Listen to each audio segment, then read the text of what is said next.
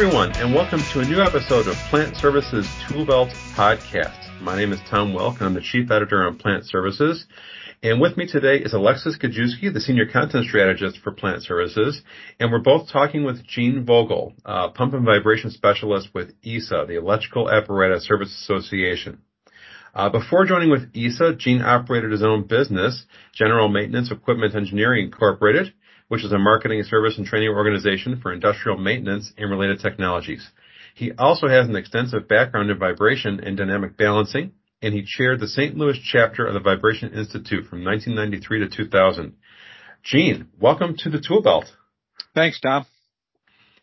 You know, I sat in on your session at the EASA annual conference this past June in 2022 and found it so compelling that I'm really happy that you're with us today to give us some of the highlights of the content you talked about with the IIoT motors and maintenance. Uh, so th- yeah, thanks again for being here. Glad to be here. Could you start our conversation by telling us a bit about yourself and some of the projects you're working on? Well, a little bit about myself. Um, you know, I got a strong background in vibration analysis. Um, and I worked in a service center for 12 years, you know, uh, started when I was in high school and worked my way through that. Um, um, you know, education wise, I'm a math teacher, uh, got a master's in mathematics education, but, uh, I don't let that stop me from having fun. um, so, um, um, projects I'm working on, uh, EASA, I do, you know, a lot of different things with EASA. I'm the pump and vibration specialist. So of course, uh, you know, questions that come into me, um, from our members I handle and I write a number of articles for our own publications and for, uh, general industry pub- publications. Um, uh, so that's kind of a, you know, a quick view of what I do during the day. Well, and you followed up on a lot of your experience there this this past summer when you gave a presentation on the industrial motor market, um, especially how the IoT market is developing. You know, I, I, I was intrigued right away because you started with the observation that the goal is not to change the way you wind a stator or repair a bearing. The goal is to produce more useful information at lower cost, and that the new part of all this is how we get the data. Um, and I appreciate that because a lot of times our readers may be facing down the IoT, maybe getting a request for management. They're not quite sure what it's going to imply for what they do in the job. So could you expand on your ideas about what the new part is and, and where IoT is heading? Well, certainly, and and I'm looking at this from the perspective of our members who are service centers whose main business is repairing machinery in their service center, and of course they have uh, field services as well. Among those are um, predictive maintenance service for for their customers. And you know this IIoT, and you talk about you know that, and you talk about internet communications and artificial intelligence, and someone whose job is is to repair machinery uh, stops and says, "Well, wait a minute, how does this affect me?" Um, and I says, well, if you're working in the service center repairing machinery, it really does not directly affect the way that you do the repairs to the machine. Now, it, it, from a business point of view, it might make a difference as to whether or not you get that machine into your service center to repair it. Mm. Um, uh, many of our service center, a majority of our service centers are involved in some sort of field service with their customers, and among those are uh, machine condition monitoring, going into their customer's facility, measure vibration, measure temperature, uh, measure motor current, what's going on with the machines, and produce reports that says here's some problem areas you need to look at. Well, that's a, a symbiotic relationship between that and repairing the machine in your service center. If you're the the uh, provider that's telling them that here's some problems that need to be addressed, you're going to be at the front of the line when that piece of machinery needs to be repaired. Um, so changes to the landscape in the machine condition monitoring uh, uh, uh, business will affect your relationship with the customer and why you may or may not get that machine for repair. But you're, when a machine comes in, it doesn't change the way you do the business, it doesn't change the way you repair that machine. Well, in, in those changes in machine condition monitoring, we've seen that at professional reliability and maintenance events as well. The, the various kinds of technologies and services the vendors have, are offering up these days.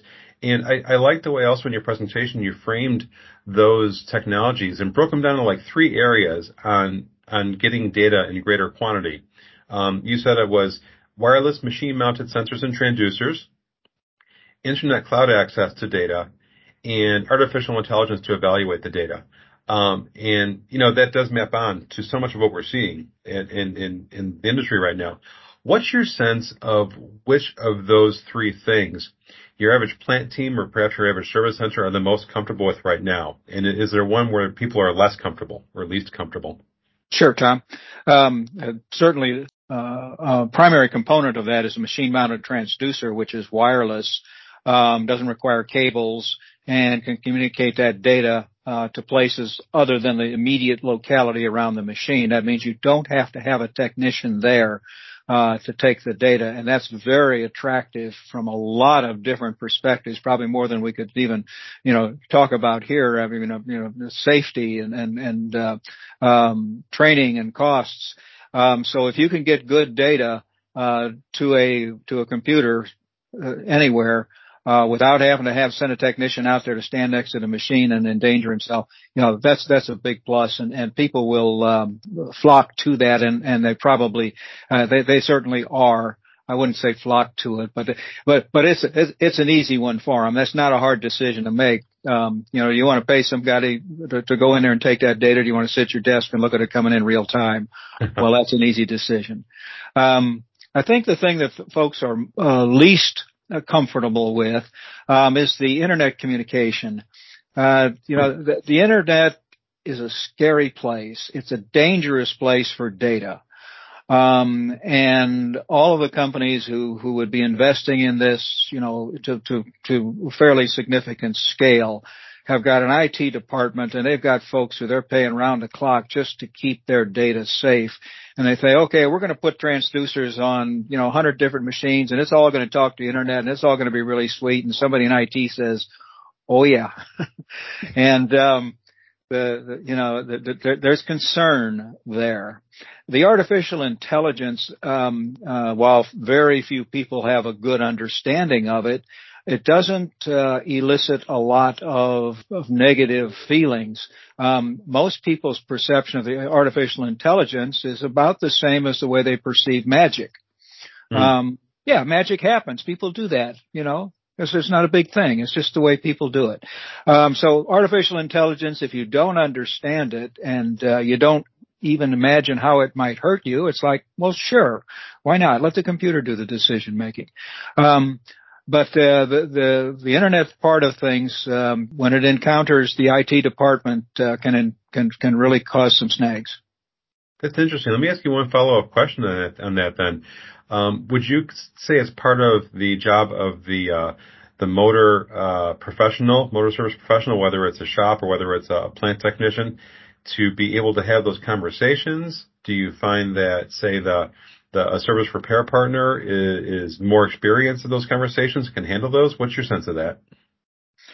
Um, well, it depends on on, on the company. Uh, the, certainly, there are some large corporations who've who've got that covered quite well.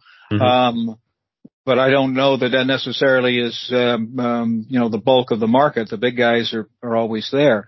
Uh, right. As you scale down in the size of the, of the entity and they, you know, they've got folks that look at that, the service center, the EASA service center, any service center, um, can be an important component and an important player in in bridging that difficult gap of how do we get that data back and forth, mm-hmm. especially if that particular uh, service center is providing the wireless communication uh, equipment and, and interpreting the data. If they are the recipient of the data, um, either in conjunction with the customer or independent of the customer, um, they've they've got a system that they know works. Uh, they know how they've, they've got other customers that they're using it with, and they can say, "Look, this works great over there, works great over here. We'd like to help you," and that's a big step forward. Whereas a customer walking in with no experience in um, uh, machine condition monitoring, IO, IIoT machine condition monitoring, um, has to start from square one and learn the basics. Uh, uh, there's not a lot of IT people that understand how bearings fail, uh, how stators fail, how anything else fails, and you know what is this stuff we're looking at. The service center understands that, and if they have a relationship with some sort of of a system that uh, provides the transducers and the communication and whatever AI might be involved, um, They're, they're definitely can be in the driver's seat. Uh, larger corporations, that may not be true. I mean, I mean, talking very large corporations, but that middle middle tier of, of, of companies, they they need some help. Okay, and that's where a lot of our readers resides in in that middle zone too, where it's not always clear who takes the lead until someone finally does. So, no, thank you for your answer. Uh, thanks, Gene. Um, if it's possible, I'd like to talk about smart motors for a few minutes. Uh, to sure. level set for some of our listeners, uh, how would you really define what a smart motor is? Well, um, a smart motor doesn't exist. It's a concept. Um, I first encountered it, I think, in the 1970s. Uh, working in a service center and one of our uh, uh, motor vendors uh, purchased a vibration analysis company happened to be one where we had one of their analyzers, so we knew about it. Um, and why would a motor manufacturer purchase a vibration analyzer company? and the idea was, as it was explained to me, that uh, um, they wanted to instrument their, if possible, their motors to detect problems in the motor um, while it was running so that they could be, well, there was coming to, but first of all, it would give them good data about their machines from the field. If they could do this, they could have motors out there talking to them, telling them where they're developing problems. And gee, we can build a really good motor that way. And then secondly, um, if you've got a customer with a motor that's failing and you happen to be the person who makes motors and sells them, I think you'd want that information.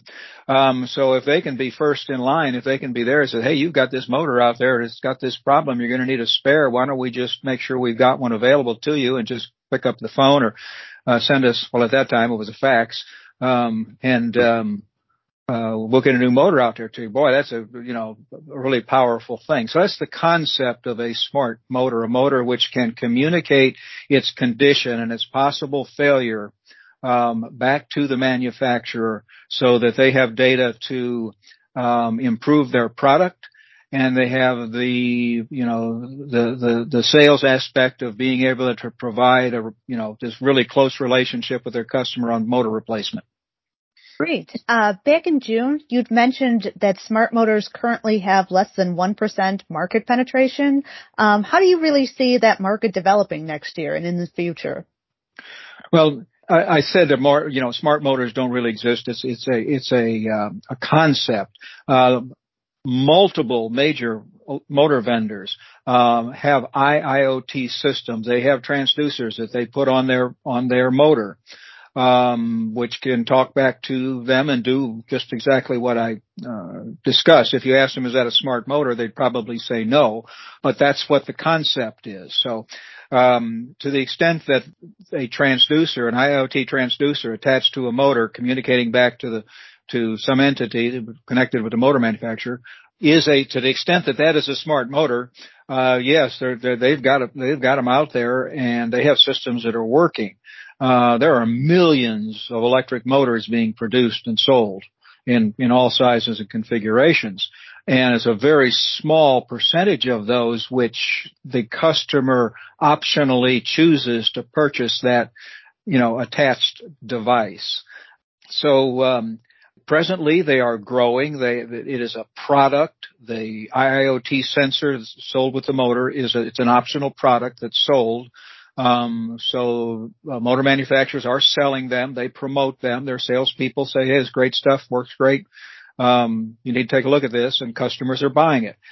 I don't see a significant change in that, uh, in that process or in that, uh, slope of, of that, uh, product, you know, expanding. Um, they're going to continue to sell the way they're selling. No one is, is making, no, none of the manufacturers that I'm familiar with is making any significant changes to the way they market those products, although marketing always advances. They always come up with new things, you know, new videos, new advertisements, but it's, you know, that the product is established. Uh, they have them, um, and you'll see steady growth within that, within that marketplace just as it is right now unless something changes. Okay, we'll get you out of here on this one, Gene. Then I'll ask a quick follow up based on the possibility of something changing because you you added in in, in your June session that a decision by a major motor manufacturer to make those systems standard instead of optional would be a game changer. Uh, you hear anything in the past six months in that direction, or are we still sort of in a wait and see mode on that? Well, no, I have not heard anything, and and um, honestly, I don't expect to hear anything. I don't think motor manufacturers will go in that direction. Mm-hmm. Um, there's a there's a fair, a significant amount of risk involved in um, uh, engineering something on a on a much larger scale than they currently are, um, and um, it, it adds cost to a product electric motor, which is largely perceived as a commodity. So um, you know, there's there's some there's some real reasons not to. Uh, good there could be some good reasons to do it, but uh, with the risk involved, I don't think it will happen. And the other uh, thing that I think limits you know what motor manufacturers specifically will do is that the the, the marketplace for IIoT in machine condition monitoring is much broader, much broader than electric motors. So there are players in that marketplace which are major ones which are not associated with electric motors and they have to compete. I, if I'm a motor manufacturer and I've got a product that only works on motors and here's product B and C and D which work on all my machinery, I got to compete in that marketplace. So I don't see motor manufacturers jumping in with both feet and coming up with a true, you know, smart motor. Okay. Well, Gene, thank you for your time today, uh, sharing not only your insights into the IIoT market, but also what, what might, be, might be happening with smart motors. Uh, thanks for being here. Glad to do it, and thank you so much, Tom, and thank you, uh, Alexis. Thank you so much.